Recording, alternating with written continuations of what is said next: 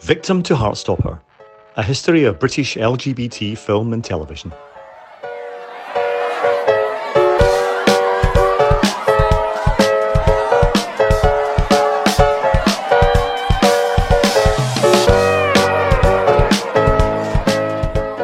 Welcome to Victim to Heartstopper. Today we're going to get all lathered up and look back at LGBT characters and soaps over the last 60 odd years.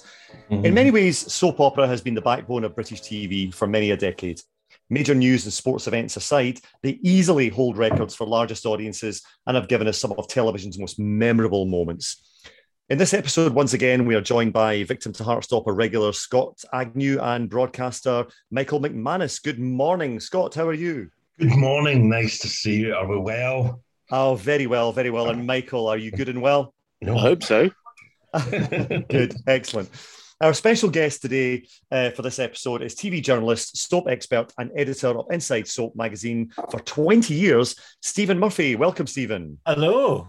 Um, and for our, our listeners, I, am Steven's another Scot, so you're going to have to cope with yeah, Scottish accents. Um, so, Steven, I think just firstly to ask yourself, define a soap opera. What is a soap? A soap is an generally an ongoing drama. Um, I've done the show for 20 years and I always get mixed up between series and serial, so I'll avoid that. I'll avoid. I always go, which one is it? Serial, as in each episode isn't self-contained. That's I've said that backwards now, but as in it's an ongoing story that continues, generally set around a community or a small group of people. Um, generally speaking, they run all year round, several times a week, but that's not necessary. Other programs can be very soap opera that perhaps don't run as often through the year or don't have as many episodes a week or whatever. But generally, there's a sort of, and it's about love, relationships, and the human spirit. So we would say that what would separate uh, something like Game of Thrones from because game series like Game of Thrones do take soap elements, but they're not oh, a yeah. soap.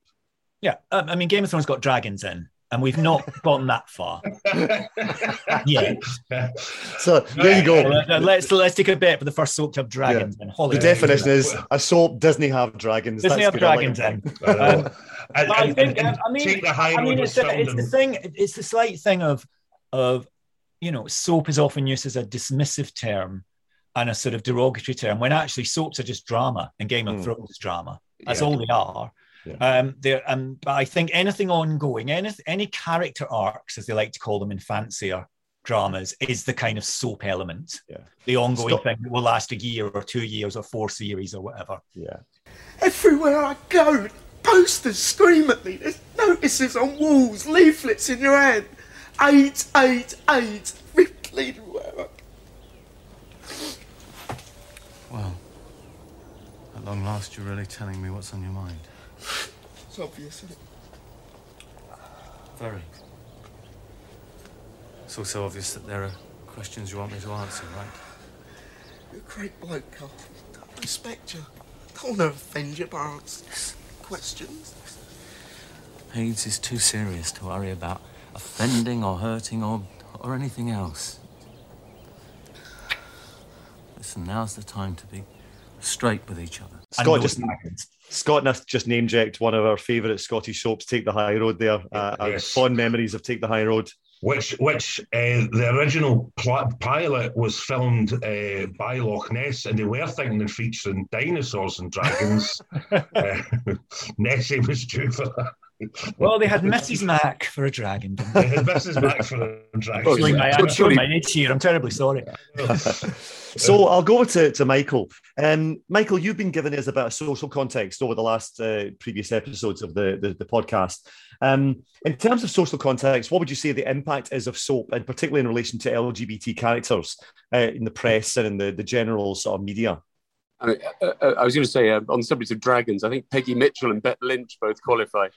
Um, the, um, no, the, the, I mean the, the, pattern of media coverage is is depressingly predictable as you as you go through the years, uh, which is um, a general hostility to the depiction of, of LGBT characters. Uh, you know, it's always ban this filth. I'm afraid the tabloid reaction. They're, they're never on the, the cutting edge of of uh, liberalisation, if I put it that way. And uh, you know, Eastbenders and all so on, yeah, there, there, are some cheap headlines to be had, and generally they'd have them. So I'd say very little encouragement to the program makers. But on the other hand, um, no publicity is bad publicity. So, uh, you know, the, the, gay kisses and so on tended to make the front pages of the tabloids. They weren't, wasn't flattering coverage, but it certainly um, would have been, it piqued a lot of interest.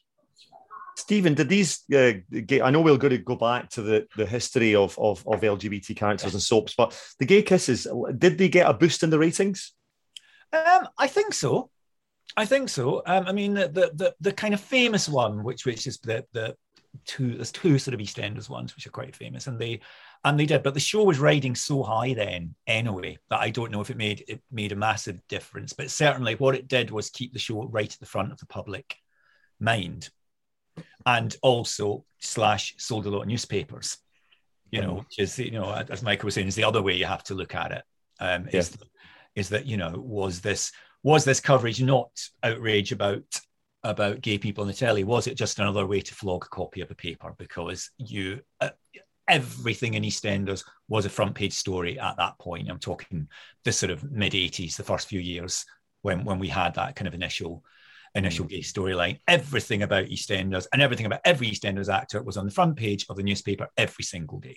And mm. I think sometimes that you've got it's it's sometimes we focus too hard on what we're looking at, and you've got to look at it through the prism of what it was at the time through the lens of that. And it was everywhere. So in, in a way, I think if you're a tabloid journalist way, it was just another story about EastEnders. Yeah. Bring me more stories about EastEnders, please. Yes, I will. Here's one. Okay. And uh, you know, so I think it's it's interesting to look at it back this way. Anyway, I mean, I mean essentially, it's, essentially the sort of industry you ended up working in, you know, and the, the, the magazine you yeah. you ended up editing came from that kind of news coverage because those magazines didn't really exist as such, did they? You know, the, purely dedicated to soap. yeah, no, I mean, Inside Soap started in '92, right. which was just when the soaps were starting. EastEnders was huge. Um, they were just becoming the biggest thing on telly. People thought they were nuts launching Inside Soap. Right, absolutely thought they were nuts.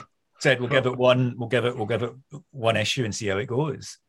And, um, but the appetite was just so so huge. That... Well, what's what's interesting about it is, um, sorry, I'm digressing already. Is that um, the the um, it's about the, the hugeness of EastEnders and people. Um, the the bosses wanted some Aussie couple on the cover. They wanted some sexy beach, you know, beach living beautiful because that's what they thought sold. Uh-huh. And and then the editor who was doing it said, no, it's got to be Grant and Sharon. They were like, she's he's bald and she's ugly they're like, no, trust me, trust me. So, no, no, we want, we want this, we want these this couple in bikinis and speedos. That's what sells magazines. It's glamour. It's all that. No, trust us. And then, and then the boss came back after the sales came in for the first issue and went, "You just get on with what you're doing, thanks." it's fine. So yeah, so you know, it, it was interesting in that in that it didn't sell in what magazines traditionally sold on. But anyway, yeah. While we're talking about the magazine, who were the yeah. first gay characters you had on the cover? Do you recall? Oh, now let me think because I was it before me?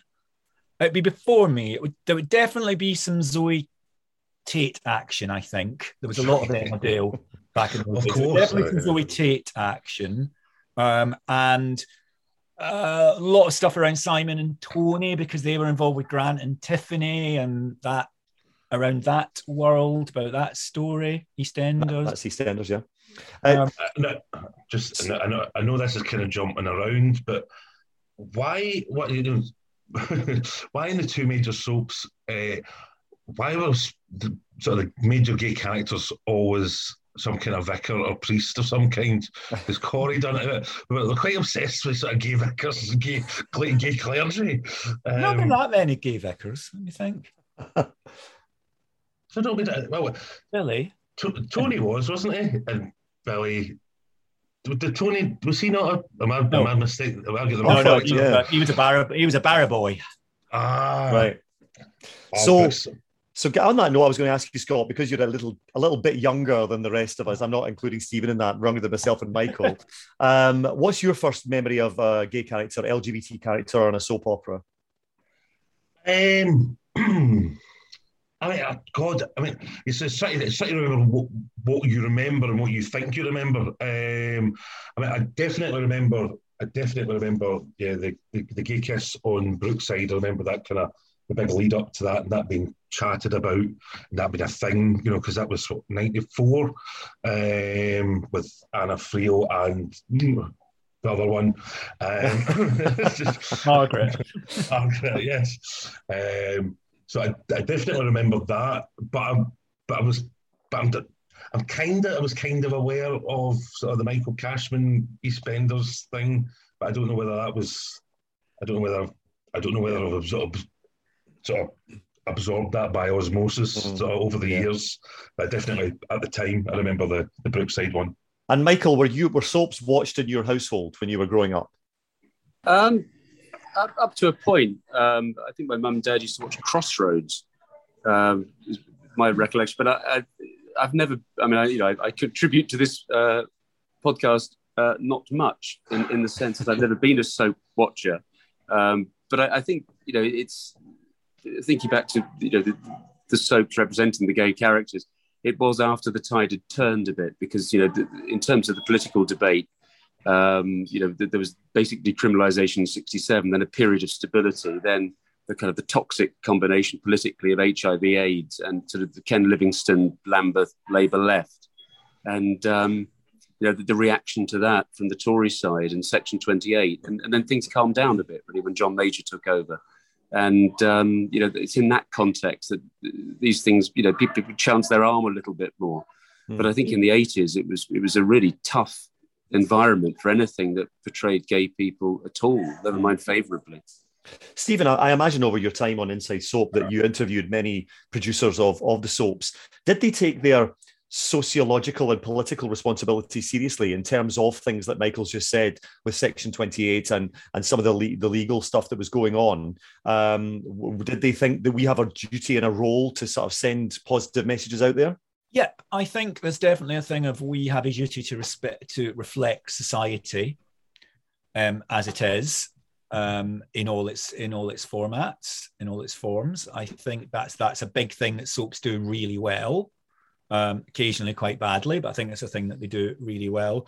Um, I think, I mean, we, we, we'll probably talk about this a, a, a, bit later, but I think, you know, there was a, a fear of actually sometimes doing anything with your gay characters because you then immediately are, you know, it, it can be then perceived you're saying that all all gay characters are shoplifters, for instance, if a gay character got a shoplifting story. You know, right? so I think I think there was there was a real sort of in the beginning days, there was a real thing to play it really safe. Um, you know, quite boring, if I can say so. But you know, a, a word that kept a phrase that kept coming to me when I was when I was thinking about what we're going to talk about today is baby steps. A lot of baby steps have been taken in these things over the years.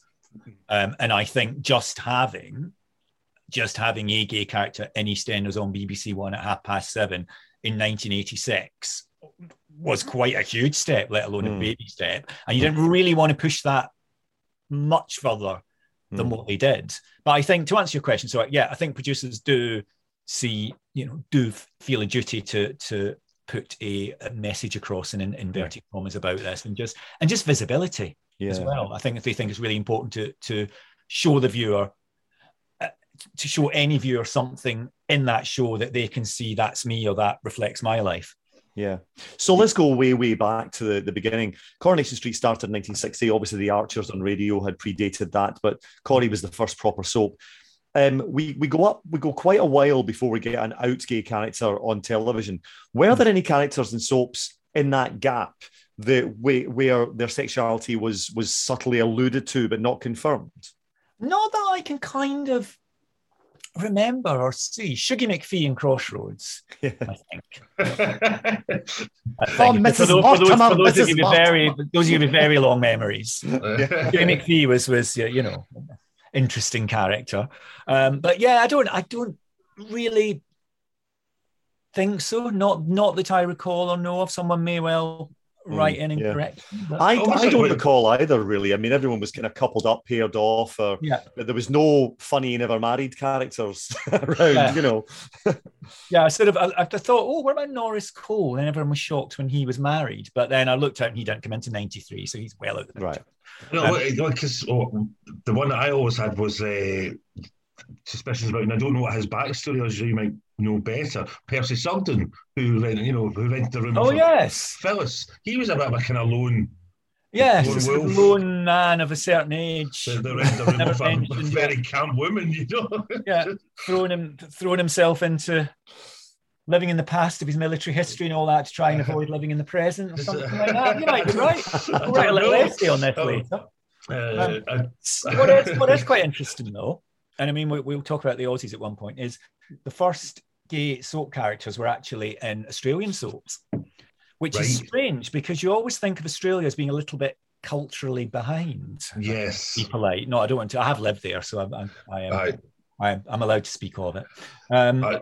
but but they they had their first gay character in the 70s on a show. Oh, really? Called, yeah, a show called The Box. Um, no, sorry, not The Box. Um, number 96, which was quite racy. They had quite a racy soap opera. It had a a knicker thiever, I seem to remember, off the washing lines, and I think I think the first breast, the first breast on Australian television. Anyway, they they had a, they had an open um, gay character who uh, who had a live-in partner and everything. I mean, really quite progressive. And this was this is sort of like early 70s. And then the first lesbian was also Australian soap. Well, the first lesbian kiss was Australian soap. And fact fans, um, Judy Nunn, Ailsa from Home and Away, oh, Ruth. She was, uh, heavens. she the first lesbian kiss on Australian television. And that was in about um, 75, I think, 76. So and, oh, and did, did those soaps uh, were, they, broadcast here? Were they broadcast in the UK? I don't think no? they were, but No, then you have to remember that Prisoner um, started in 79, Cell Uh-huh. Block H, Yeah, yeah. and, and it was very, you know, Uh-huh. you know, very, very lesbian ended. Um, so, you know, that's, you know, and, quite, and very openly, very, very Uh-huh. openly so. And this is years before we are talking about a peck on the forehead with Colin and Barry. You know, Yeah, it's- it was- that's that's interesting, I think, but I, I don't know why. I can't I can't give any great insight into Well, why. This is interesting because we do tend to give ourselves a big pat in the back for what we've done in soap Yeah. opera. But uh, I, I know we're focusing on British uh, film and television in this podcast, but in, in soaps, it's hard to avoid going further afield. And um, the Australians have beaten us, and the Americans beat us as well with Stephen Carrington in Dynasty. That's a fascinating one because I mean we all know how right wing America is, and we all know. I imagine how right wing it was in the, you know the early eighties. You know, it was the Reagan era and all of that, and you know that's a. I mean, God bless Aaron Spelling. He must have had to really, really fight for that story. Yeah. Think, on an American network drama, big new drama. I mean, they they messed it up a bit because he kept going straight and and Yeah. marrying people and having babies. But Am I um, right in saying that he got uh, bang in the head and turned straight? Is that not what happened? no, no, he got a new face. Right, okay. He got a new face and an oil rig. It's Actually, interestingly enough, the first, the original Al Corley, who was the original Stephen Carrington, he left because of the fact they were they were trying to turn him straight, and he thought it wasn't true to the character. That's why he Right. left. They brought in a new one. He got married and had a baby, and then I think he might got married twice, actually, possibly. But then um, he went gay again. But um, actually, what was interesting, but the reunion, which was the sort of three-hour one they did after the last series a year later to kind of tie things up, the original actor was back, weirdly, like Sam Mitchell. We just keep swapping them around, like EastEnders Sam Mitchell. But um, but by that point, he was living happily with a man in Washington. So all's well that ends well. Eventually, Oh, Stephen. Carrington went on a journey. But I mean that, that I think that is a. I still can't quite believe that happened actually in America at that time. C- Yeah, yeah, as you say, the pats in the back we give ourselves. Yeah, yeah, yeah. I used to. I mean, I, I actually thought he did get a hit in the head. Obviously, he got an injury, and I've, I've misplaced that in my in my head somewhere. Um, because I thought if, you- if you could possibly do that, I'd be chasing Zac Efron down the street with a lead pipe. You know, it's like if, if, You'd it have to get, unfortunately, get Zac Efron in an oil, oil rig explosion. in China too, I'm afraid. and then and then he wouldn't look like Zac Efron anymore. yeah, and then the you have a new face as well, so you'd, be, you'd have wasted all that effort. So our first soap opera character in the in Britain, who was it? Um, first gay, Gordon Collins in Brookside in 1985. Um, because I think the BBC always allude to the fact that it was Colin, but uh, I always knew that, it, that Gordon had beaten them to Yeah, it. it's, a, it's a year before, um, and again, it's the it's it's our collective memory due to the media coverage. You know, Yeah. and that and that still continues to this day. You someone makes a documentary about about gays and soaps, and it'll always be Colin they'll go to, not not Gordon, because Uh-huh. our collect our kind of our race memory Mhm. because of all the coverage is, is that that was the first one, That but it's not. Gordon was it, Gordon Yeah. was a year a year before. And is it a sense that was more accepted because it was on Channel 4 and Channel 4 were seen as a more edgy channel? Channel 4 was seen as an edgy channel. It was, a lot of people in society regarded as not the kind of programs they wanted to watch. And also, it didn't get the blaze of publicity that EastEnders would go on to get. It Mhm. didn't get, they, they weren't, newspaper editors weren't that arsed. Just something on Channel 4, nobody watches that. So it did slip under the radar. It did slip under the radar a little bit. So and what was so what was kind of Gordon Collins because uh, you know who was he? What did he do? What was his? Uh, He was the young, I think he was in, I think he was quite young at the beginning. I think he was at sixth form. So he's probably 17 or 18. Right. And he was the son of um, the, the, the, the, the beginning of Brookside. The concept was it was this kind of housing estate of little Yeah. houses, little new builds. The concept was that there was the Grants, so um, Bobby and Sheila Grant and Damon Yeah. Grant and all of that. They'd lived in a council house all their life. They'd moved up. This was their That's moment. a to go to a aspirational middle class Collins even had to move down because the dad had lost his job. So they were they were downsizing this. So that was kind of where the clash happened. And anyway, Gordon was the son. So he was kind of the posh, slightly, you know, posh. He went to a private, They'd managed to keep enough money to send him to private school, Right. etc. Uh-huh. He was he was quite a sort of posh character, which is an interesting aside, actually. Now, I've, I mean, it's never occurred to me before. Zoe Tate's quite posh. Collins is quite posh. Uh, Paul Collins quite posh. Why, why were they all posh at the beginning? Was it seen as something the upper classes might do? Well, we had we had this discussion on the was did we have this this the first episode and Yeah. yeah there, there's this sort of idea of private school sort of buggery going on. Yeah, so I don't know, It's, it- it's is kind it of all right if you've got a couple of quid to take Is- it up the wrong and you know. is it the audience don't think it's reflecting them if it's someone posh? Possibly? Yeah. So I don't know. It just it's just really interesting. It just struck me that those, you know, and, and I know there's all the old, you know, you always refer back to but what's that film, Maurice and all of that, isn't it? Mm, And but but you know, I just think it's I just found that quite interesting. Why it's Yeah. three or is it or is it kind of a, you know a bit more reflective of life that you know that that kind of confidence that money therefore power gives you you know so they could get away with it because they weren't going to be beaten up in the pub. Uh, Mm, you know yeah. was that Yeah, they, they, they had their own safety net i don't know Yeah. So- Yeah, yeah. Michael, what I mean from a Michael, just to bring Michael in on that, and from a, a societal societal point of view, um, do you think that's the case? That there's a perception that it's okay if, if you're a bit more upper class? Certainly, and and I think uh, you know the, the films which I mean, you talk about another country as well as, as Maurice, um, Brideshead revisited all these portrayals of you know men who are you know, either overtly gay or or um, implicitly gay. They're, they're all upper class. I mean, it's it's uh, yeah, I think it is, and I think it is linked to to ideas of what boarding school is and what boarding school is for and what boarding school does to you. Um, but it's also, you know, it- let's face it, we're a very class-ridden country um, the more money you have, the more choices you have. It's as simple as Mm. that. And I think you, you want to create a credible character um, in a soap. You go for someone who's, uh, you know, not a manual worker, but someone who's perhaps physically a bit effete, um, and and you make it someone who's educated, and you know, you, you narrow your field down socially Mm. very Yeah. quickly. So I think it's it's a it's a cliche. It's an old trope, Mm. but it's a, a well-established one, and not just in soaps.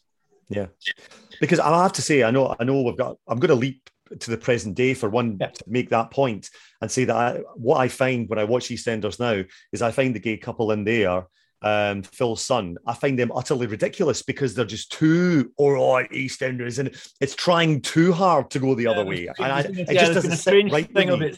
It has flipped. There's a strange sort of almost like fetish for these sort of working class, you know, like trigger video working class. I imagine someone told me about them. Um, you know, kind of working class. Um, gay, all mainly played by straight actors as well, which is an interesting thing we can we, we can maybe talk about a bit later. But Yeah. um, it's quite a it's strange, and whether that's to make it more pa- again to make it more palatable because they're kind of straight acting. I don't know.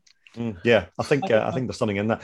So moving forward after Gordon Collins, uh, and we have the big one, Michael Cashman joining EastEnders, uh, an out gay man.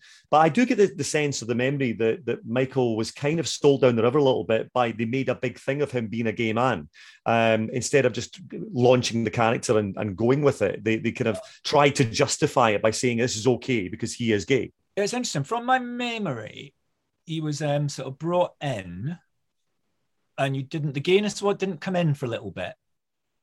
He was sort of brought in, and then he hung about for a bit, and then the East End, the East, the East Bender. I think that was the East Bender story. That was the first. that broke. I think that was leaked. That the story was leaked that he was going to be gay, and that was that was. Think I think that was East Bender's headline. Um, it all sometimes all this melds into one in your brain, doesn't it? Hmm. Um, and that story was leaked. Um, so that's kind of how. So I think originally it was supposed to be done quite quiet. You know, he got they settle him in a little bit, get people to know him, and then this was Uh, supposed to come. That was all gone a bit early. So I don't know how they reacted to that in terms of how the BBC defend that. Whether whether they did sort of it was almost like Michael's gay, so it's Hmm. fine. Yeah, yeah. I think Michael, uh, our Michael. Um, I know you you have worked with Michael Cashman many years over the years in terms of uh, some of the the political uh, stuff that he's worked on, and I know he's spoken openly about it. What from from what you know, what is Michael Cashman's own thoughts on, on how he was treated at the time?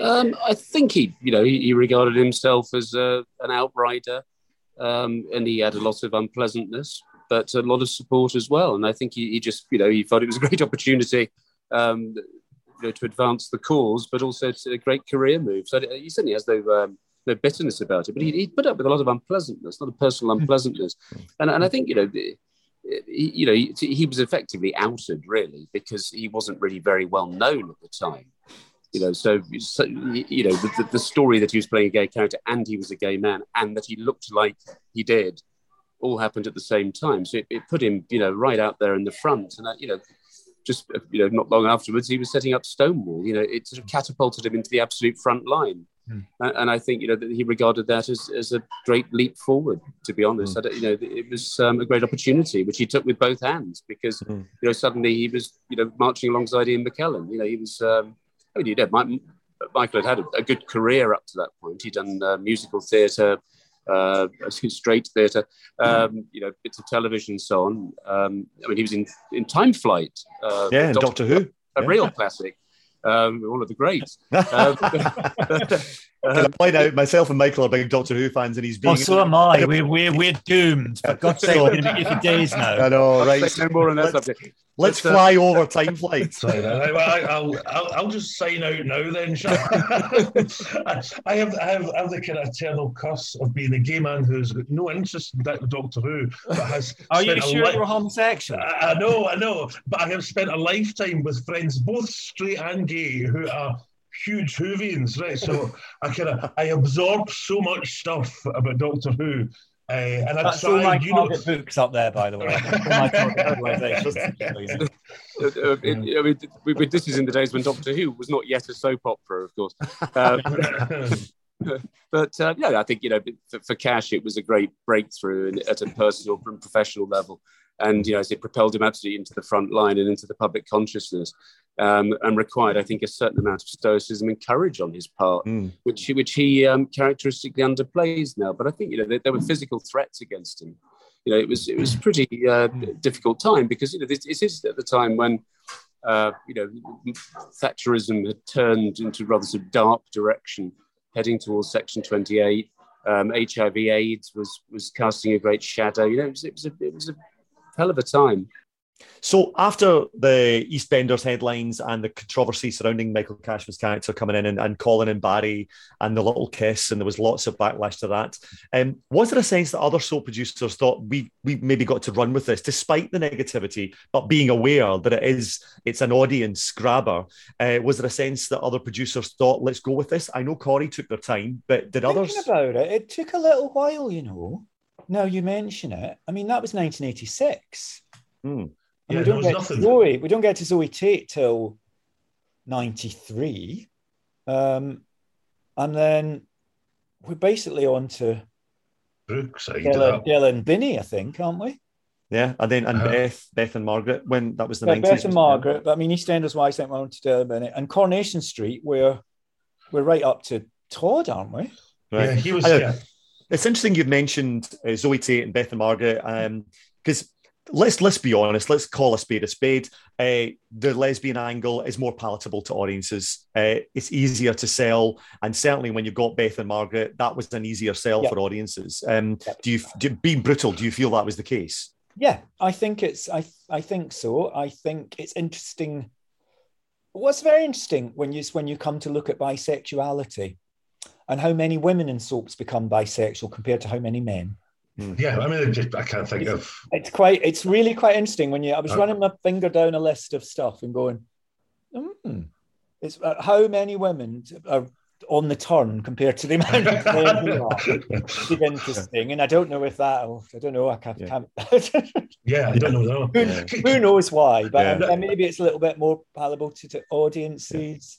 And, and- and- Maybe it's just that I don't know. Maybe people find it a little bit more believable Hmm. somehow. The general, I'm, I'm referring to the general public.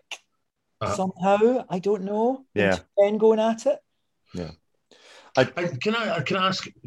Um, obviously, the backlash that there kind of was after, um, you know, the the East, EastEnders thing and the, Yeah. the first gay kiss in EastEnders.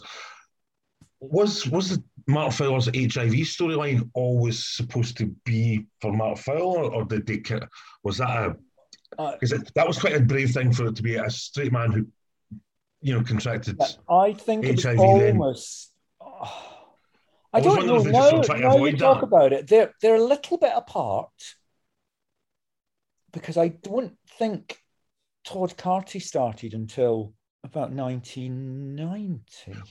Oh, really? Right? Because I mm. had I had that about eighty eight in my head, but that was just. may- you might be no, no, you might be right. Actually, You purely just right. childhood sort of memory, you know. And I was wondering because that, that was that was a really interesting take because the obvious thing would have been I, I, you might be right. It might be because of the reaction to Colin that they didn't want to give a gay man, whether whether it be Colin or someone else, HIV, because then it was kind of hammering in that all yeah that, that only gay men can get HIV.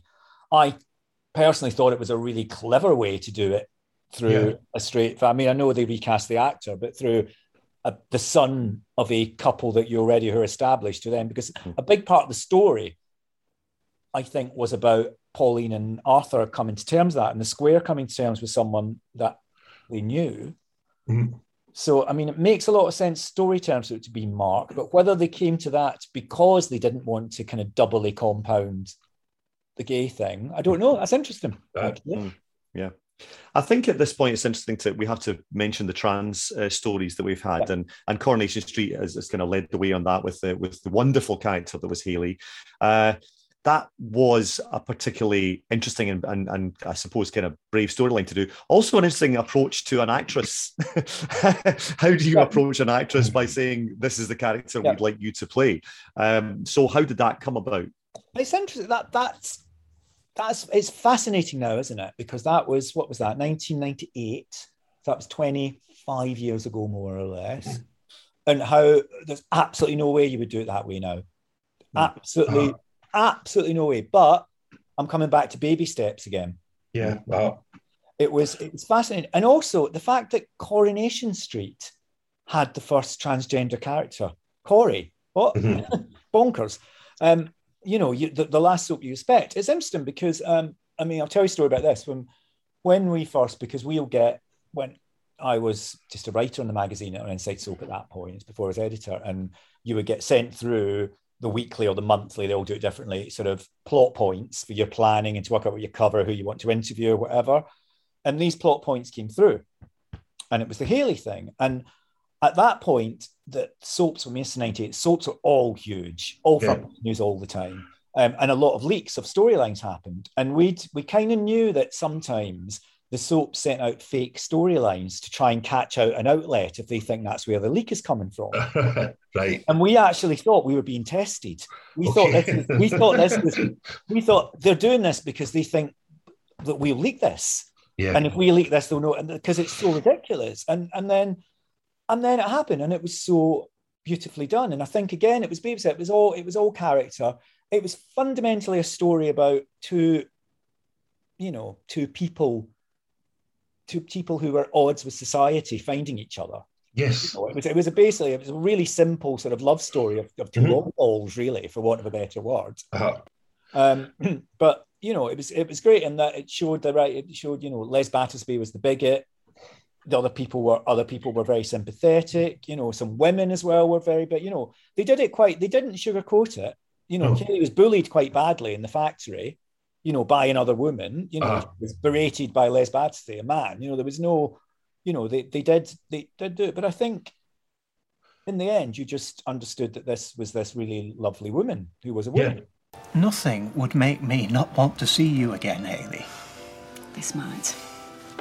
Why? What is it? Well, it's something to do with my past. Your past. Several years past now, but What? I'm a transsexual. I mean, I'm not a female by birthright, but by choice. Uh, and you know, it, it worked brilliantly. I don't think they do it that way now. No, I mean that's it, it, it's. I- I'm kind of baffled and perplexed by the fact that, that we had such a lovely you know, trans character on television for so many years, um, and and and now you know Britain has turned into Yeah, you know Mm, yeah. Cliff Island, and I'll say that you know before we get the complaints, you know that um, there, there, there's, there seems to be this complete lack of understanding or, or willful uh, misunderstanding of what's what's kind of going on.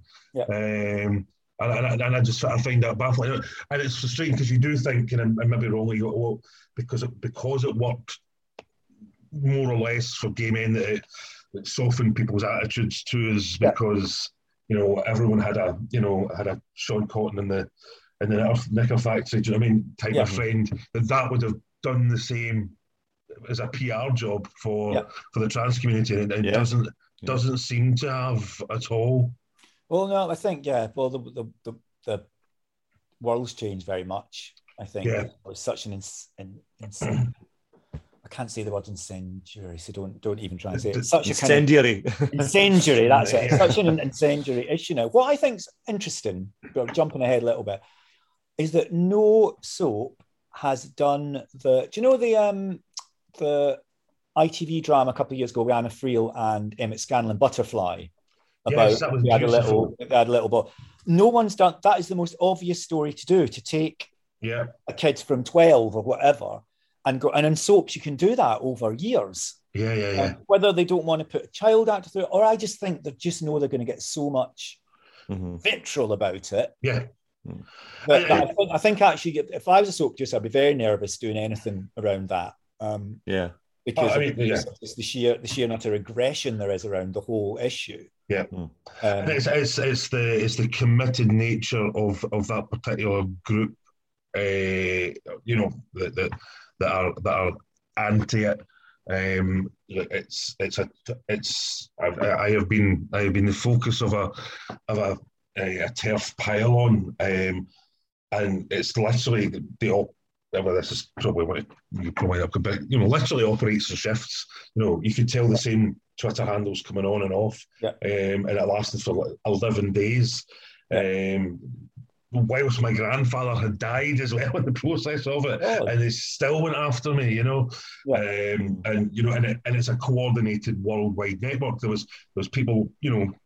Evangelical Christians in America logging on at some hours. There was, you know, Yeah. Christian organisations in Africa logging on at other hours. Australians coming on. I mean, it was absolutely and utterly wild.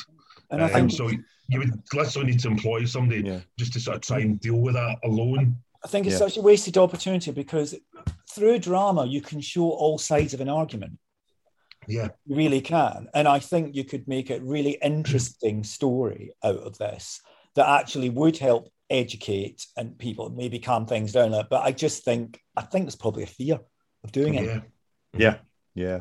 And Everyone- uh, Corrie, Corrie also had uh, a cross-dressing character as well, didn't he? Yes. Uh, yeah, played by one of Wendy Craig's sons from Butterflies. yeah, he's played by, he's a lovely man. He died a couple of years ago. Russell. Uh, He's a really oh, nice man. I Yeah. met him once. Um, um, I completely forgot Andrew something he's called. Right. Yes, um, EastEnders had a brilliant um, transvestite character as well. Um, they had Les Les Coker, Coker, Andrew Hall. Andrew Hall. That's right. Yes. Um, Yeah, so I mean that that was a again. It's interesting that Corrie have dipped their toe in, in, in other pools that, that Yeah. other people have avoided, and, Yeah. and yet took their time with a with a gay gay male character. Hmm. It's interesting because then it's also the campus show on television. a lot. Exactly. yeah, Well, that- absolutely. Well, Well, then Gail- women with their arms folded. Yeah. I mean, well, is, was, is that kind of part of the reason? Because obviously, you know, Tony Warren essentially created the campus show on the television, uh, and he kind of almost didn't need any gay representation. Do you know what I mean? Yeah. And, uh, is that why they were so kind of maybe late to the late to the fair with it? I don't know. I don't know. I wonder if they felt that for their viewers, they're possibly a little bit older, skewed a little bit older. They maybe were a little bit nervous of it, hmm possibly compared to an EastEnders viewer who you where you, you know you watch EastEnders, you kind of expect to be hit around the head twelve times an episode Yeah, yeah. Yeah. with stuff, you know, but whatever that may be. So I wonder if, if maybe that was just they didn't feel it was right for their audience. Um, I don't know. Mo- Moving further into the 20, 21st century, and we have we have Todd, the, the Todd storyline Yes. and Corrie. Um, now that was significant to me because, with all due respect to Michael Cashman and all due respect to other actors who played gay parts in soaps up to that point, from my point of view, they were never really that sexy. right, Michael Cashman is a perfectly handsome man, but you wouldn't call him a pin-up boy. You in the same way as some of the women who were in soaps were were perceived and sold. And then in Corrie, when Todd came along, there was this kind of pin-up boy, and it, there was a different perception of how gay characters were going to be perceived. And after that, that seemed to change. There seemed to be a bit of a shift going into Aaron in Emmerdale, where they did cast, you know, young, good-looking characters of a par with the other characters who were straight within the soaps. Is that your perception, Steven? Yeah, sort of. I mean, they, they generally started casting better looking people in in, In from, from the late nineties onwards. You Yeah. you look at the EastEnders cast of eighty five. I mean, fine actors and movies, but there's not a looker among them. you know, and I think the it was a- it was a it was a gradual thing. It was the Aussie soaps and Hollyoaks that that they sort of saw they could get press for these teen characters. I think it, I think it was a broader thing, actually, in those in those terms of of of, of you would. But I mean, look at I mean, bless him, um, Adam Rickett. yes, You know, kind of brought brought in off the street in his pants, practically. yeah. um, learned learned on the job. You know, over a few years, you know, but um, but that was that was very much what they were going for at that point. So I think I think yeah, I don't don't think it was specifically the Right. gays, but it did it did bring around the kind of it did start to bring the sort of uh, to want to use a word of the youth, the shipping of characters. It did start to bring characters getting fans right? and people really wanting, you know, whoever to be together, which is a, a thing that that's that's huge now. Or like fans wishing, you know, sort of essentially fan fiction sort of. Yeah, well, fact, just just push, just just pushing. I mean, the the, the, the big, you know, there's a couple. There's the Bal, there's the moment. There's the Ballum fan base, the Ben and Callum EastEnders, Right. Okay, Ballum, right. the Ballum fans. Um, there used to be the Robron fans, which was Robert and Aaron in Emmerdale. Um, you know, there's there's this sort of thing. So it kind of became became the kind of beginning of of that kind of thing. Yeah. You know, which which was these sort of good looking pretty boys being Hmm. you know adored and almost fetishized by by fans. And and the, you know that that also was the growth of social media and the internet. It all goes hand in hand anyway Mm. There is another concept within soaps that we I want to highlight, and that is the utter misery that gay characters are put through. And I do cite Aaron from Emmerdale.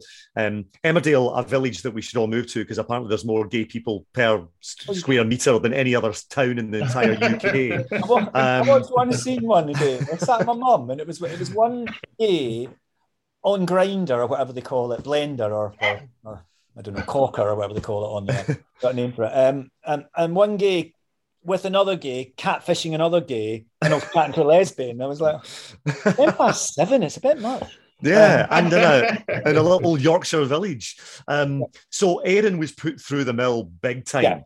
Yeah. Um, and this this is again alludes to or leads to another uh, portraying gay characters in that way. And that happened several times in soaps, didn't it? Yeah, I mean it's interesting but- because, as I said, they, uh, uh, there was a time they were really boring. um, I mean, even you know, you go to late nineties and you go to um, Tony and Simon and EastEnders. I mean, th- they were all right. They had good stories, but still a little bit. It was all still a little bit safe. I think. Um, and then I think they, they discovered Danny Miller was really good at crying. Um,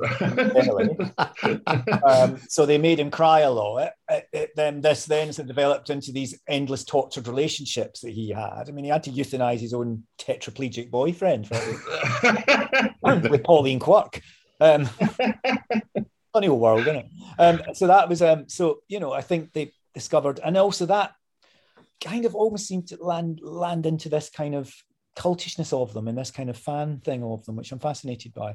And um, yeah, I think, but they got they've had a lot of criticism um, over the years from particularly from fans in inverted commas for for making these characters miserable, for for not giving them good relationships, for tearing them apart, for deliberately producers deliberately keep them apart to antagonize us, as always accused of online. But you know, you name me a happy couple in soap. If a couple are happy in soap, they're not in the storylines that week. That's the only reason they're happy. Uh, yes, it's based on people being miserable. I didn't do it because he's gay.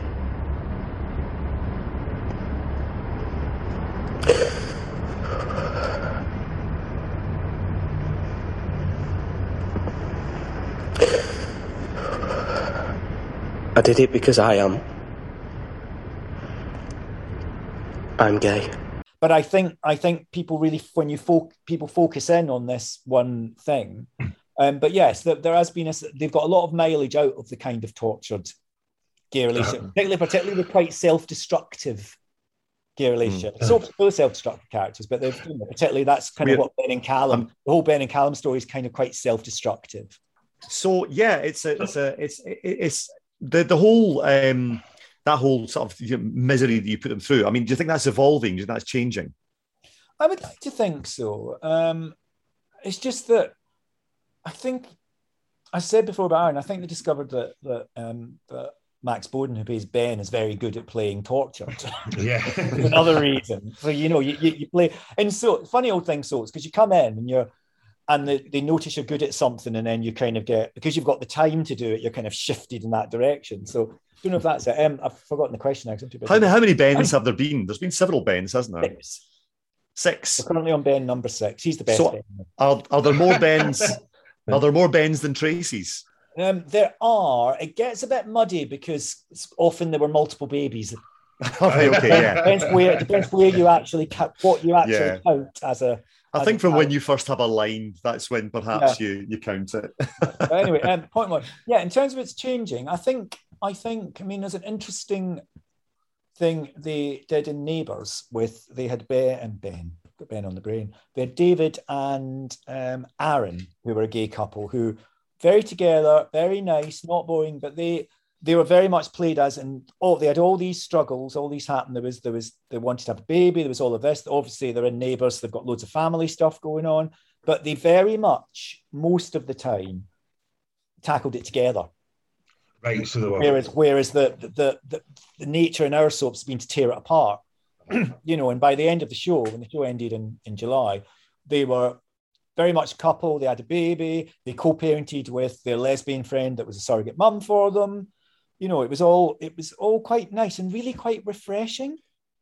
I didn't notice that. I mean, I have. Like I have... You don't have to agonize them yeah. all the time. They could actually yeah. be in, they can actually be interesting.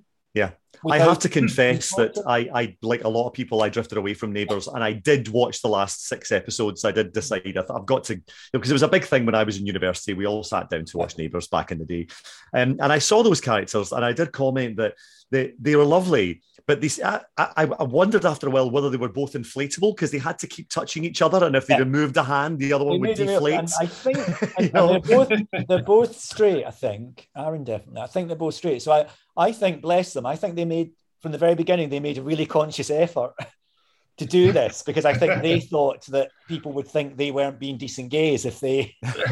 well, God love them each other. Mind you, I would, I would, either of them I'd happily touch. So you know, yeah. there's also a, a, pattern where uh, gay characters would get introduced in soaps, and maybe I'd made this up in my head, but it feels this way that they were there and then gone very quickly because the actor maybe panicked or the show didn't know what to do with them. What, what do you feel? Is there any truth in that?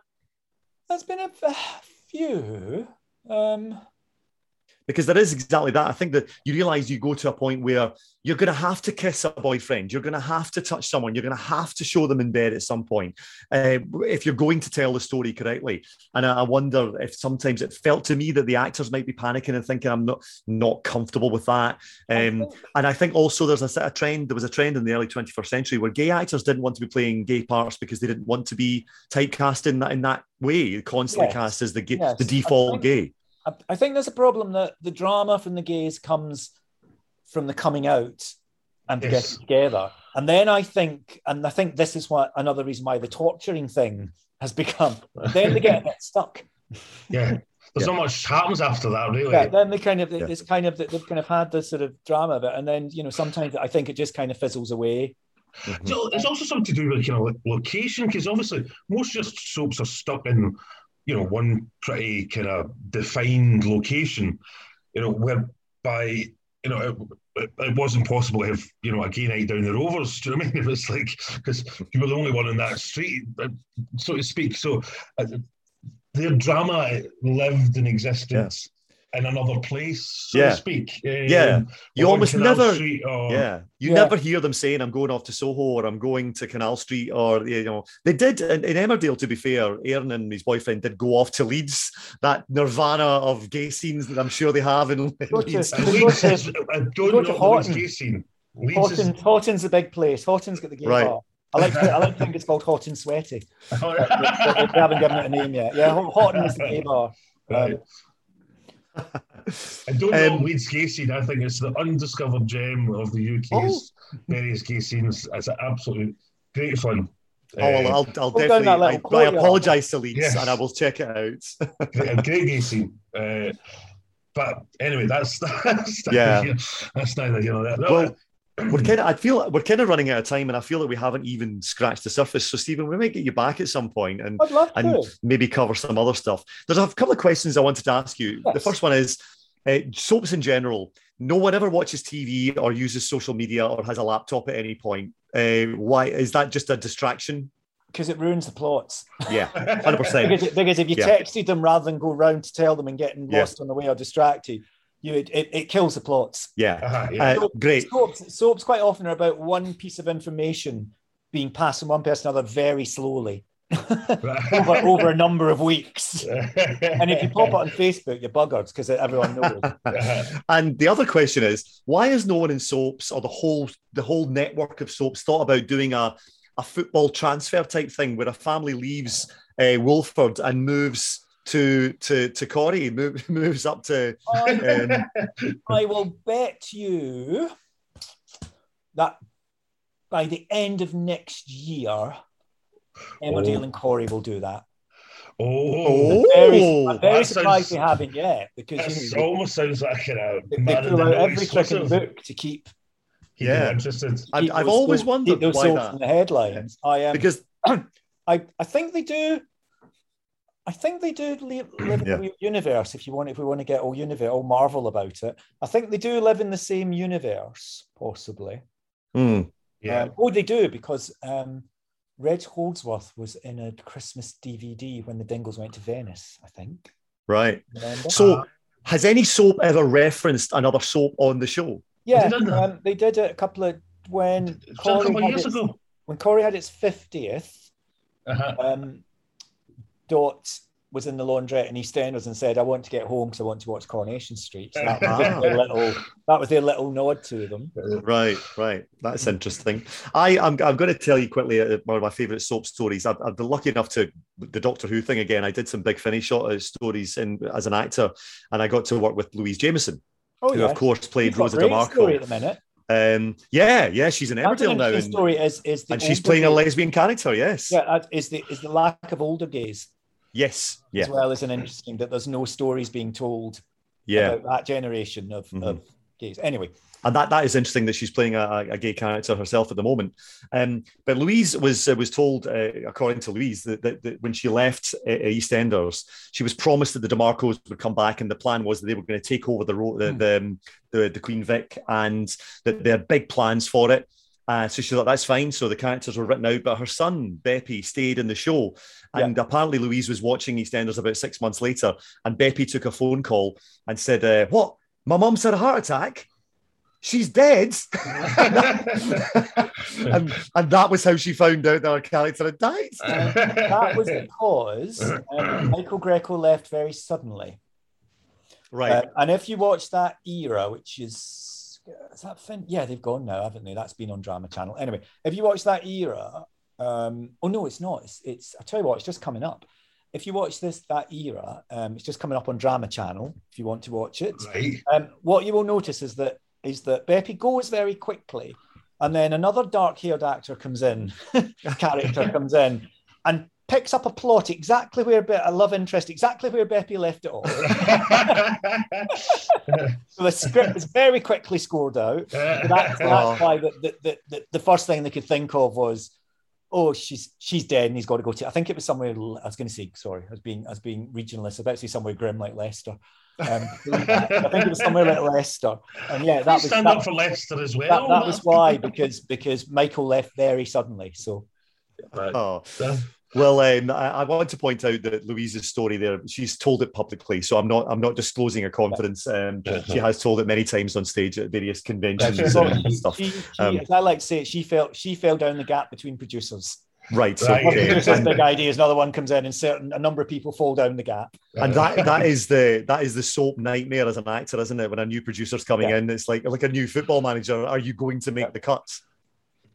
Yeah, you've, yeah. you've never seen. There's never a time where actors are more keen to be interviewed by the press and get their face out there than the second a new producer is announced. They can't ring you up quick enough to do interviews about how great they are and how wonderful, how much they love the show and how great the character is. Let me tell you. Well, maybe we should maybe we should keep it keep an eye on what soaps have got a new producer and get someone to do an interview for our podcast and see you know they, they might they might be willing to do it. We'll yes, we'll, we'll yeah. see that. um, uh, Scott, one last thought. Uh, well, just just just to ask, Steven, do, do you have a kind of all-time soap LGBT hero um, of any kind? Is there, is, there, is there one that stands out for you that kind of really um, made a mark? I think some stories that have been told very well. Um, I always thought that the Hollyoaks story, the McGee, the McDean story with um, Craig and John Paul McQueen, right, which was a very, which was a basically John Paul's gay, mate at school, questions of sexuality, let's get together with this mate. You know, obviously it's there's a million other bits of plot that happen. But it was uh-huh. just it was just a really well told, really well acted, that nicely, nicely brought enough drama, enough peaks, enough being caught out, enough jeopardy to it, but uh-huh. while still being really true to it and really well done. I've always I've always liked that one. Yeah. We haven't even, similarly, yeah. I always think the Todd story was done very well. Yeah, we yeah. haven't even touched Hollyoaks, you know. And nice and slowly because you know, it was it, it was it started with that little crush he had on Adam Rickett, and that's what yes. started him questioning his or Nick, as we like to know him, um, questioning, and then that, and actually it took a little time to boy. Look, took they took it, they took their time with it because uh he, like a lot of people, I think, did possibly still do, threw himself into a relationship with a girl to try and to try and mm-hmm. obviously yeah. knock these thoughts, these dirty thoughts away. Um, and I thought that was very well told and felt very and felt very real that, that particular part about uh, Todd's storyline. Yeah. yeah I, I, and that must have been well, what was that? 2000, when was that? 2005 or something like that? 2007, possibly? 2007. So, yeah, so I was a bit, I was, you know, I, I I'd been through that. 2003, years, sorry. 2003. Oh, well, well, yeah, I just kind of came out, well, the, the other side of that. I, so I had went through my teenage years, not really knowing what I was. And, you know, so I was very, very similar. I didn't come out to sort of 99, 2000s when I was 19, 20. So I was kind of late on. Um, so I, yeah, that that was quite close at the time, and it, and it felt very realistic. That kind of humming and hawing, and, and not a, a very Glaswegian phrase like he was humming and hawing. But, um, he was pondering his uh, his future. Um, so that felt very, very real um, and, and, very well done. That confusion. Well, we haven't touched on Hollyoaks really. We haven't touched on Pobol y Cwm, which has great gay characters in it as well, the Welsh soap. Um, I don't know about Pobol y Cwm, so I can, I can I can just about bust you. Uh, I can't go as far as and, and of course, we haven't we haven't gone near the legendary Scottish soap that is Garnock Way, uh, which I'm sure had plenty of gay characters in it, but they just didn't talk about it. No. Um, it's been a pleasure talking to you all, guys. Uh, Steven, I hope you've had fun. I've had great fun. I've gone forever. Thank you. Yeah, Thank and I think you. yeah, and I think we could definitely get you back at some point and, and talk more soap. It's been good because uh, it's such an important part of LGBT culture, um, and and, and LGBT gay, gay, LGBT fans are put it to put it in people's living rooms. I think particularly yeah. twenty odd years ago. Yeah, mm. just just to have people bloody see some, or just yeah. just to a have people generally see them, and b have have a little boy who's 15 or a little girl who's 14 look and see someone and and be reflected. Mm-hmm. Yeah, I mean, I, def- I, I, I, definitely think you know my mother Ethel Agnew kind of was guided by Eileen Grimshaw, yeah. yeah. because you know my coming out wasn't exactly the easiest at first between me and my mother, um, yeah. but yeah, like that, I think she, she, she became more pragmatic, you know. And I know she's done her own bits of kind of reading and things like that, but she she kind of she was got a head round it, and I, and I, and I, I would hmm. I would say Ethel kind of went on the same journey as Eileen uh, for myself. So yeah, useful, you know. Well, it's been it's been good fun, and thank you to everyone who's taken part. Um, so, thank you to everyone. Uh, we you'll be listening to Victim to Heartstopper, uh, hosted by myself, Charlie Ross, along with Scott Agnew and Michael McManus. Today's special guest was Steven Murphy. Thank you to you, Steven. Um, our uh, title music was by Ros-T. Our trailer was designed by Brett Underwood, and it's produced by Sparkling Productions. Thank you. We'll see you in the next episode.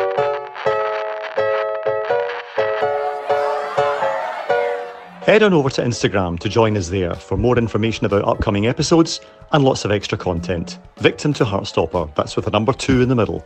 Victim to Heartstopper on Instagram.